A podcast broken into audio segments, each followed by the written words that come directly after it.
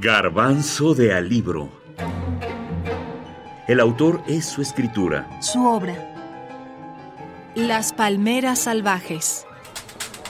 William Faulkner. El autor. William Faulkner es conocido o recordado por varias circunstancias, hechos o circunstancias que le dan forma o rostro a este escritor. Influencia en varias generaciones. No se cuestiona la figura de Faulkner como uno de los más importantes creadores de la literatura estadounidense en general y de la literatura sureña en particular, además de ser visto como uno de los principales modernistas estadounidenses de la década de 1930. Está en la tradición experimental de escritores europeos como James Joyce, Virginia Woolf, Marcel Proust y Franz Kafka.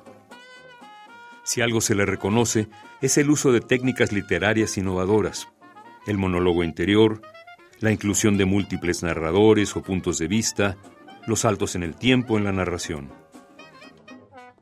Su influencia, decimos, es notoria en la generación de escritores hispanoamericanos de la segunda mitad del siglo XX. Solo dos ejemplos.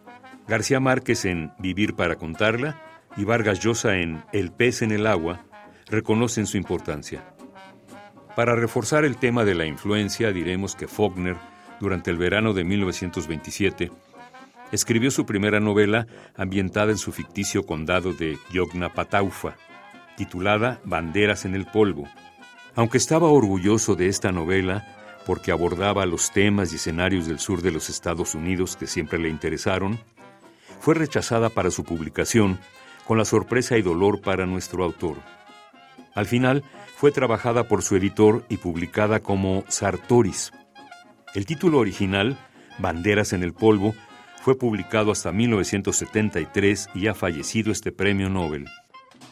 Pero lo que realmente queremos decir es que al crear el condado ficticio de Pataufa, dicen, fue el origen para que Rulfo fuera a Comala, García Márquez conociera el hielo en Macondo y Onetti ubicara al doctor Díaz Grey en Santa María.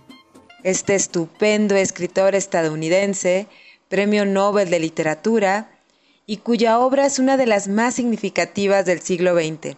Tuve la oportunidad de visitar la casa Rowan Oak, que es donde Faulkner pasó gran parte de su vida. Es un lugar que aún conserva la máquina de escribir de William Faulkner, también están sus libros, su cama, sus rifles y escopetas, sus botas de montar, porque Faulkner era un gran admirador de los caballos, le gustaba, le gustaba tenerlos, le gustaba pasear en ellos. Y uno de los sitios que, que han inspirado muchísimas peregrinaciones, sin duda es esta pequeña mansión que se encuentra a casi dos kilómetros de, de Oxford se siente que está apartada de la ciudad porque está rodeada de, árboles. Es como un enorme jardín que rodea esta, esta mansión. Es una mansión que se construyó a finales del siglo XIX y que Faulkner pues fue arreglando cuando la adquirió en 1930. Esta casa está rodeada por una enorme arboleda compuesta por robles, cedros, magnolias, madreselvas, cornos. Es, es como un, un espíritu lleno de, de esta voluptuosidad que da la vegetación y es fácil imaginárselo como un escenario de varias de las obras de Faulkner. Silvia Georgina Estrada poeta y periodista.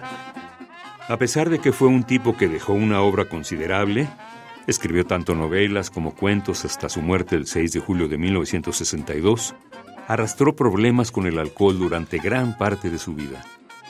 El ganador del Premio Nobel de Literatura en 1949 es más conocido por la geografía donde ubicó su universo literario, el sur de los Estados Unidos, el Mississippi, o los temas inherentes a esa región, la vida del sur de su país, esclavismo, la raza, racismo, la familia, la historia, la guerra.